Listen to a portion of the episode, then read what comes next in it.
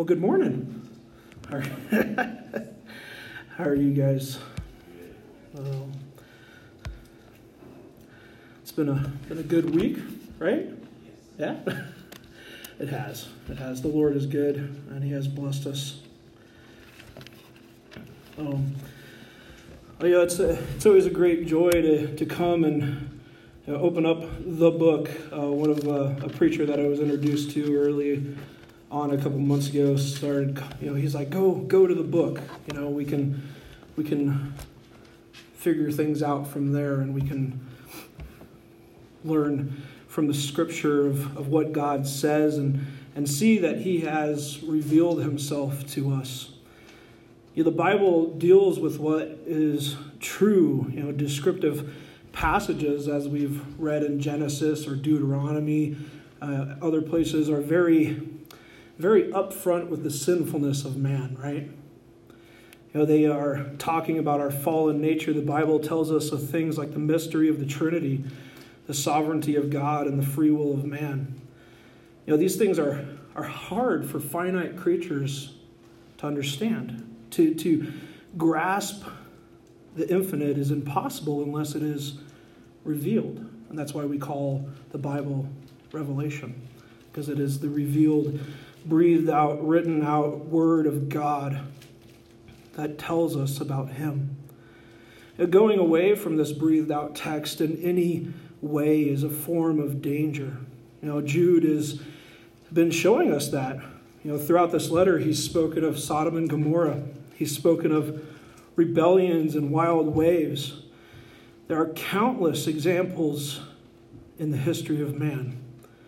Now, Jude has shown us, has pointed to us all of these examples throughout biblical history, warning his readers of the dangers.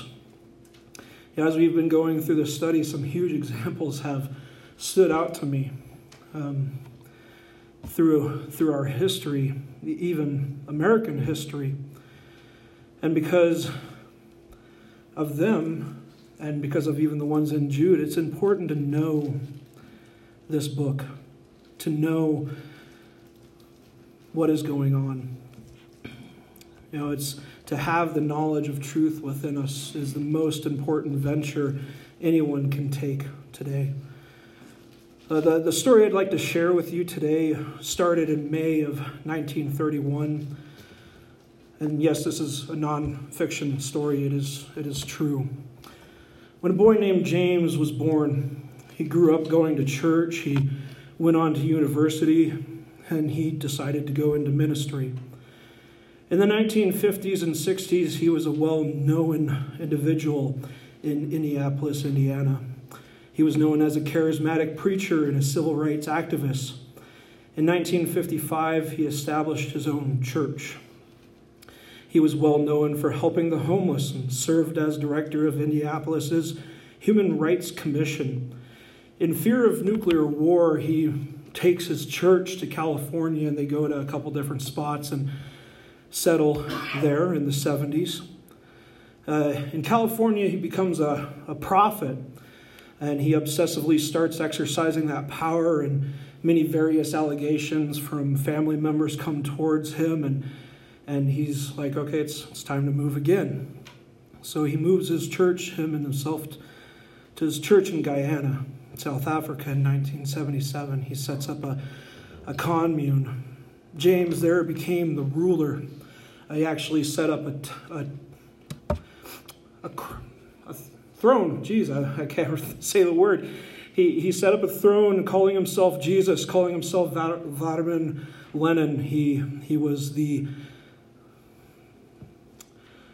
ruler. He took passports. He took millions of dollars. He manipulated his people and even rehearsed mass suicides to find weak links.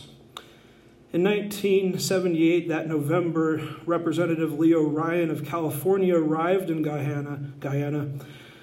With newsmen and relatives from the group. 4 days later, Representative Leo Ryan was killed with four others on an airstrip near the commune by followers of James. And then on November 18th, 1978, he ordered all of his followers to drink cyanide adulterated punch. When I was thinking about this story, I hesitated to kind of share it, but then at the same time, I was like, not many people sit there and watch documentaries, and read about these things. Not many people know their history. Even in the 50s and 60s, that's not that far long ago. This man seemed good. His inclusion of blacks and whites together was hailed at the time. He was a civil rights activist. But when it came to the Bible, he quite literally picked it up and threw it to the back of his church and became that prophet. He became not the revival preacher as he started. He was very charismatic. But he became known today as probably one of the most evil cult leaders, Jim Jones. And he believed not in the Bible, but as some of his last words, as you can listen to the tapes of Jonestown, as he believed in a revolutionary suicide that led 913 people to their deaths. And sadly, 276 of them were children. Jones' ideas stick out to be very deadly. Jim Jones was not influenced by the Bible about what he did. If you listen to his preaching, it is actually very Marxist, very revolutionary, and very deadly. As I thought about this history, what is the church to do? How are we to speak to people and speak to people's lives that are being misled by ideas like this, by culture, which is the world, this over-consuming system? And how are we to lovingly tell the cultists that judgment and hell come towards those who stand against the Lord? And we sound the warning, we point to history, we point to biblical history, as Jude has done, and say this did not end well. Don't think that this itself will end well. Jude is just like a documentary. I think that's maybe why I like the book so much, is that it is like a little documentary that you can see. He's telling us what has happened to angels, to men, to cities that did not know their place and rebelled against God. It is the same with the unnoticed, with the cults, with the religious, with the spiritual, with the woke, with the unstable. We in ourselves cannot solve the issues plaguing us, because as we can see, we are the problem. Sinners sin. Sin is in the world because it is in us. Repentance and believing upon Jesus is the only thing that brings about redemption for man. That doesn't mean that we don't do good, we don't seek justice. We do those things, we do mercy, and we seek to walk humbly with our God because sin is in us. Therefore, we walk with him. We read the book. To have good theology, a good biblical worldview, because as we see, even in Jones's case, bad theology and a bad worldview have consequences. Jamestown, Jonestown exemplifies that coming judgment will happen. And we need to understand that this is not a light issue, but a hard reality. Let's pray before we go to the text before us today. Father God, we thank you. We thank you for today. We thank you for the grace that you have given us through Jesus, your Son. We thank you for the Word. We thank you that you are God alone, and forever you stand, and your Word will stand, and none of it will disappear. Lord, I just pray that you would cut us by your Word. Help us read it and understand it. Help us apply it. That just like in Esther's case, in such a day like this, that we're here. We're here as a church proclaiming your word, coming together, fellowshipping, worshiping with you, worshiping together, singing to you. And thank you for that. Thank you for your amazing grace. Be with us in this time of of looking at your word, Lord. In the name of Jesus we pray. Amen. So today we'll be in the book of Jude, verses 14 through 16. If you please turn in your Bibles with me there.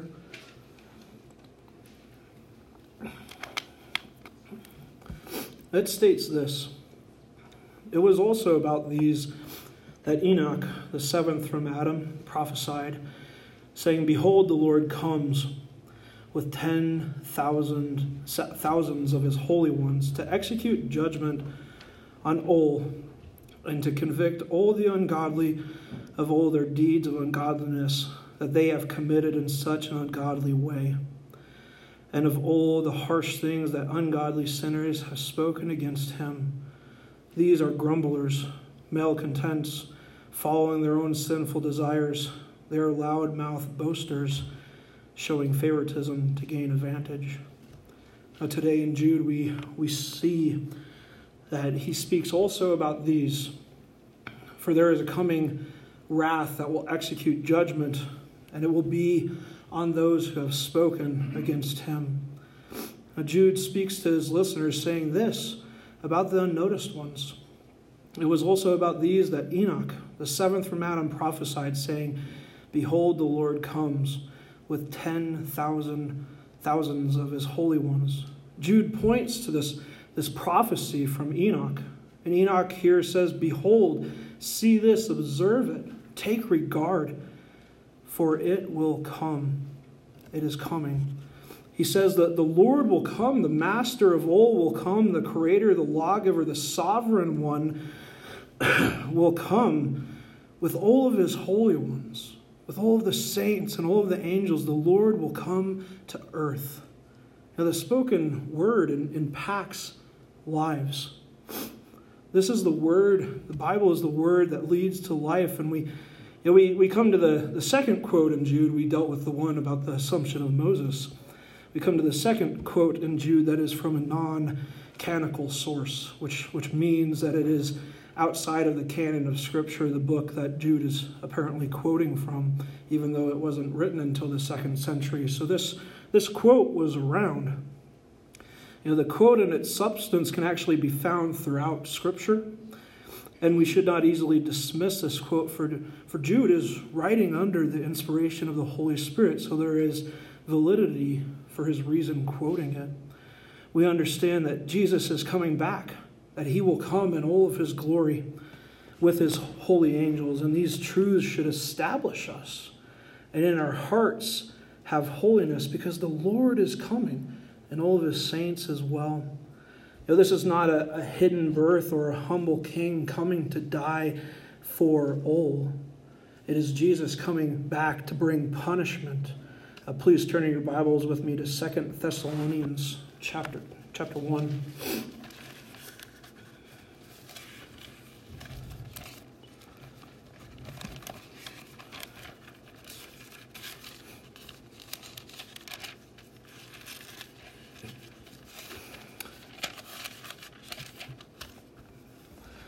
Second Thessalonians, and we'll, chapter 1, verses 6 through 10 is what we'll read. It states this: "Since indeed God considers it just to repay with affliction those who afflicted you, to grant relief to you who are afflicted as well to us, when the Lord Jesus is revealed from heaven with his mighty angels in flaming fire, inflicting vengeance upon those who do not know God, and on those who do not obey the gospel of our Lord Jesus. They will suffer the punishment of eternal destruction away from the presence of the Lord and from the glory of his might, when he comes on that day to be glorified in his saints and to be marveled among those who have believed, because of our testimony to you was believed." The Lord of all will be revealed from heaven as he comes back. He will bring his angels. He will bring vengeance upon those who did not know God or care to follow his gospel. These people, no matter what movement, no matter their heart's intent, no matter the work of their lives, will suffer punishment forever, eternal destruction apart from God and apart from his glory. On that day, the saints, the set-apart ones, will be glorified, and it will be a marvel, for even by the saints, the world will actually be judged. We need to come to see this huge reality in Scripture. You know, not to become the fire and brimstone preacher or the Bible-thumping moral guy. You know, those, I don't know if anyone says those anymore, but they're still out there, those sayings. But we need to be the people that warn that judgment day will come, that any nation, tribe, any people will stand and fall by but what they do with one man. Please turn in your Bibles with me to Daniel chapter 7.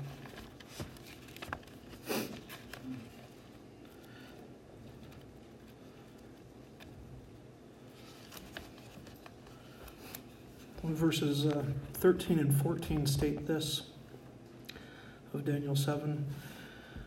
I saw in the night visions, and behold, with the clouds of heaven there came one like a son of man, and he came to the Ancient of Days, and was presented before him, and to him was given dominion and glory and a kingdom, that all peoples, nations, and languages should serve. His dominion is an everlasting dominion, which shall not pass away, and his kingdom one that shall not be destroyed. And we know by biblical evidence that the Son of Man is Jesus, the Messiah. He is God, God alone, because he can be presented to the Ancient of Days, who is God the Father. And the Son was given dominion and glory and a kingdom, and all of creation is made by him and for him. And all peoples, nations, and languages should come to serve him. For his dominion is forever, and it will not be destroyed. You know, that's, you know, uttering, hey, it's not going anywhere. This is a warning of judgment coming for our good. The spoken word tells us that by knowing the King, we can enter this eternal kingdom. You know, this is the light we live out as believers in him, because apart from the Messiah, is there really hope? Apart from his spoken out and revealed word, is there anything else to hold to? Now, Jude continues writing that the Lord would come to execute judgment on all, and to convict all the ungodly of all their deeds of ungodliness, and that they have committed in such ungodly ways. Jude says, behold this, the Lord will come with his holy ones, with the angels and saints, and execute this. This will come about. This plan and this course of action is coming. Judgment will come. Distinction will happen. Everything will be brought into an account. The Lord of all will judge. He will convict all the ungodly. It will be declared and sentenced out. All guilt will be found out, and their deeds will be shown, for the ungodly have committed them. Now, this is the judgment that will come upon the world. Please turn your Bibles with me to John, John chapter 3.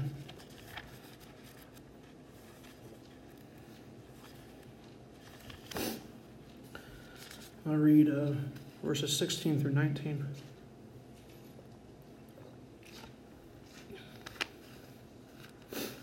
And Jesus says this, for God so loved the world that he gave his only Son, that whoever believes in him should not perish, but have eternal life. For God did not send his Son into the world to condemn the world, but in order that the world might be saved through him. Whoever believes in him is not condemned, but whoever does not believe is condemned already, because he has not believed in the name of the only Son of God. And this is the judgment. The light has come into the world, and people love darkness rather than light, because their works were evil. Now, God so loved the world. This is why he sent his Son to die for the whomsoever will believe upon him, because he does not want anyone to perish. He brings deliverance. You know, Jesus came at his first advent to to not condemn the world, but to save it. Now whoever does not believe upon the Son is condemned. This is the line in the sand. For all of humanity, do we trust the Son? Do we love the light? Or are we about the darkness? Do we mock the Son? Do we, like the nations in Psalm 2, rage against him? No. Jesus is their only deliverance from the wrath to come. He, here at judgment, all faults will be found out, for the Lord will be the one who reproves the nations. There I go, quoting another Christmas song in July. But he reproves the nations. He finds out faults. The ungodly will be unable to hide. And old doubt will be gone, for everything will be in the clear. And we as the church community stand even now with our Master, the light that has come into the world. And we stand in this light of coming judgment, that no matter what the world brings or what the times do to us, standing with the Messiah in the light is worth it. Please turn in your Bibles with me to Matthew chapter 10.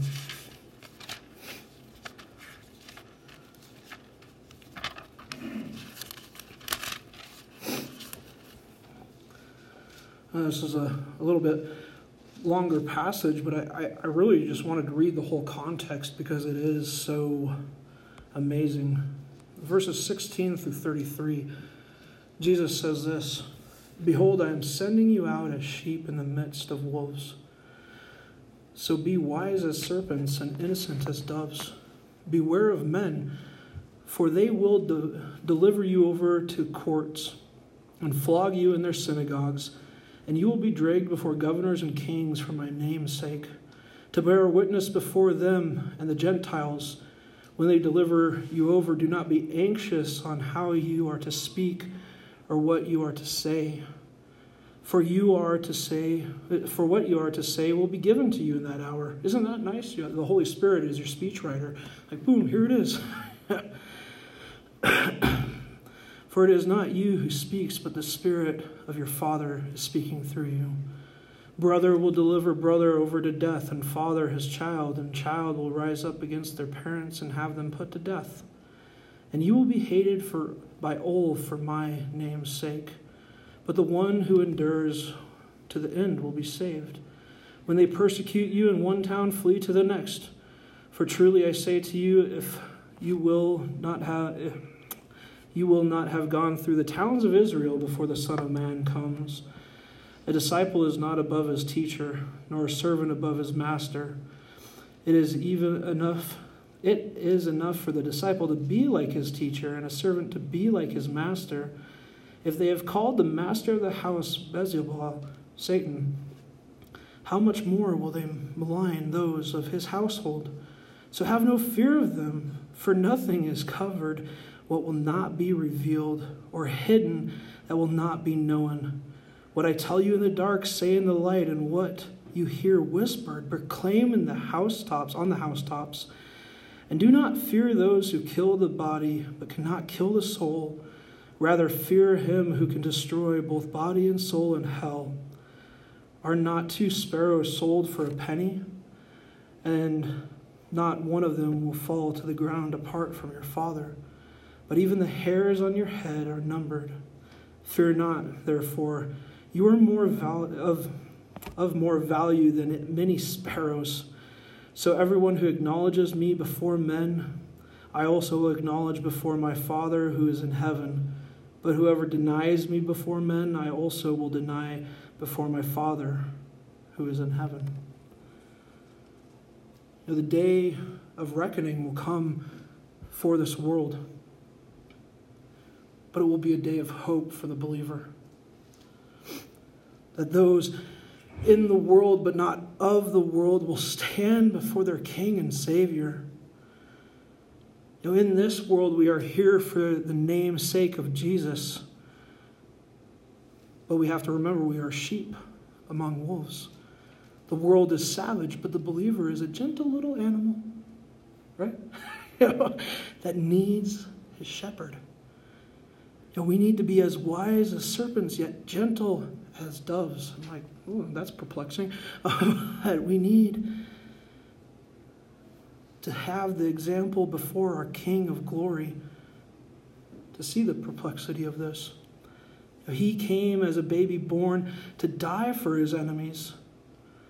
And that means that even as we're dragged into courts, even as we're beaten and belittled for our beliefs, we love those who persecute us and bless them. That's Romans 12:14. For whoever denies Jesus will be denied by him. And that's, what we're to be about. We're to tell the world that no matter the times, to be reconciled to God through Christ. For the world and the unnoticed will be shown their deeds at judgment, and all their works of ungodliness will be shown, and all their ways of wickedness will stand before their Maker, former lawgiver, and judge. Jude brings it to the subject of speech. He writes this, and all of the harsh things that the ungodly sinners have spoken against him. For these ungodly, their language is jarring and loud and crude. It is directed to the Lord of all. Their vulgar speech is pointed at the Holy One, the Sovereign One, the Creator, the Redeemer.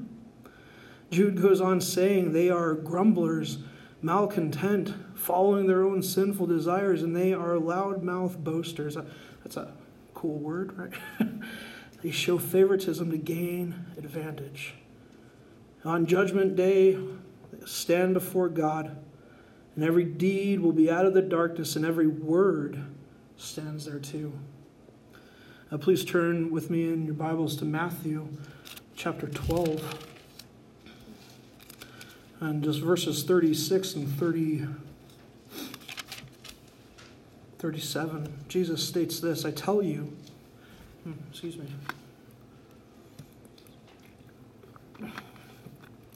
I tell you, on the day of judgment, people will give an account for every careless word they speak. For by your words you will be justified, and by your words you will be condemned. Every word matters. Even the careless ones matter to Almighty God. Questions like this come down. Are our words healing or hurting others? Are our words comforting others or breeding conflict? The unnoticed, the ungodly have spoken harsh things about God. They haven't listened to his word throughout the text. They mock his message and his messengers. They go their own way throughout Jude. They are in rebellion against the Lord of all. These sinners have spoken. They have murmured, as the text says. They have complained against God. They complain about their lot in life. They are discontent. And so they go after their lusts, and they are in this swollen boasters was another one I found for that. Loudmouth boasters. They flatter people for gain. The unnoticed ones, the ungodly. The world does this, but the church should not be about any kind of favoritism. Please turn in your Bibles with me to James chapter 2.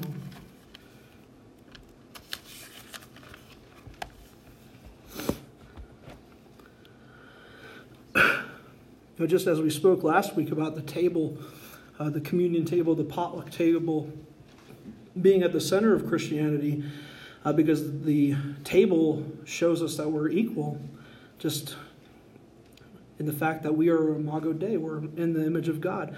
We are fallen sinners, and we are only redeemed by the blood of our Lord. So it comes to even the church community service now, that we also are equal at our services.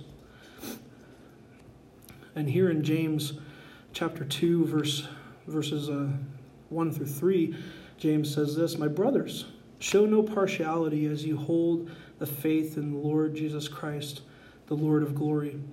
For if a man wearing a gold ring and fine clothing comes into your assembly, and a poor man in shabby clothing also comes in, and if you pay attention to one that wears the fine clothing, saying, you sit here in the good place, while you say to the poor man, you stand there or sit at my feet.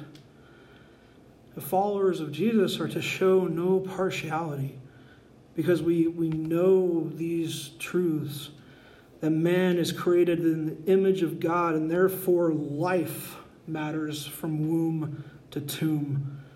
And the soul is forever and will forever reside somewhere after death. C.S. Lewis says this on the subject: "There are no ordinary people. You have never talked to a mere mortal. Nations, cultures, arts, civilizations, these are mortal, and their life is to ours as a life of a gnat. But it is the immortals whom we joke with, work with, marry, snub, and exploit. Immortal horrors or everlasting splendors." You know, as we understand this, we understand that, you know, man is a fallen sinner. And before the law of stone and the law in our hearts, we see that judgment will come, that we'll stand there in our own, and that's where the ungodly and the unnoticed stand. But we also see and rejoice in that even at the cross, we see that we are yet, you know, we are fallen sinners. We have fallen short of the glory of God. There's no distinction, but Christ died for the ungodly. And by believing upon Jesus the Messiah, we can come home. You know, the way of pride, lust, gain, and favoritism is thought of a way of life, but it leads to death, and that is of no advantage. You know, this is the way of the sinner, the way of the world. No, it's not the way to go. The Lord says this: "You shall do no injustice in court. You shall not be partial to the poor or defer to the great, but in righteousness you shall judge your neighbor." That's Leviticus 19:15. Don't be the mob. Don't be the one that takes the bribe. Yeah, don't do that either, unless you're the husband. Seek justice, do mercy, walk humbly with your God. And then the question comes to, well, why? Why should we do this? Well, because it's the cool thing to do in the day. It's the rage. No. We do this because this is what God is like. This is who our God is. This is whom we are to be transformed into by the renewing of our minds, to be, as the Bible says, "For the Lord your God is the God of gods and the Lord of lords, the great, the mighty, the awesome God, who is not partial and does not take bribes." And that's Deuteronomy 10:17. You know, this is what we stand for: righteousness, justice, and light. And those that stand against it are the unnoticed and the ungodly. And the unnoticed and ungodly stand against it with their speech and their deeds, and their heart will be before God. And that's why we as the church sound the warning and point to Christ. Now today we see Jude speak from this prophecy also about these, that the Lord will come. He'll come to the world and execute judgment upon all the ungodly and unnoticed because of their wicked deeds and the words spoken against him. And what this means is that the Lord stands against the proud, but lifts up the humble. It means that God will judge the world of the wicked. And that is why we need to understand that there is no escape from the wrath of the Lamb unless we trust in the Lamb. You know, and it also means that it's not the biggest sinner contest. You know, it's not being less worser than Hitler, Stalin, Manson, or Jim Jones. But the little things matter too, right? God does not grade on a curve. So how do we apply this? How do we apply this to the world today? You know this made me think. You know, hey, we need to guard our speech. You know, we need to stay with our shepherd. You know, we need to be gentle and understanding that the world is ravenous. We need to be as crafty as serpent, yet gentle as doves as well. And we need to make known to the world that judgment will come and everyone will be found out. So let us hold to and study the spoken and breathed out word of God. You know, this alone points us to the grace alone that's in Christ alone. For there is an everlasting kingdom coming, and the only way to get into it, to enter at the gate, is to come to the King, repenting of our sin and believing upon him, and resting fully in him, putting all of our weight and trust in him. Well, let's close in a word of prayer. Oh, Father God, we thank you for today. And we thank you that we can come together and sing and worship and know that your kingdom will reign. You will reign forever, that no plan will send you searching for a new way to go. You're the sovereign Lord of all, the King of all glory, and we worship you, Sovereign One. Help us read your word and understand it. Help us love. Help us be gentle in a world full of uncertainty and hate. Help us love. Help us pray for all people. Pray for our leaders, for peace, so your witness, the witness of Christ, will go forward in uncertain times. And Lord, we thank you for this time. Thank you for your word. And we just pray that you would just guide us and direct us in going forward. And thank you for today, Lord. It's in the name of Jesus we pray. Amen.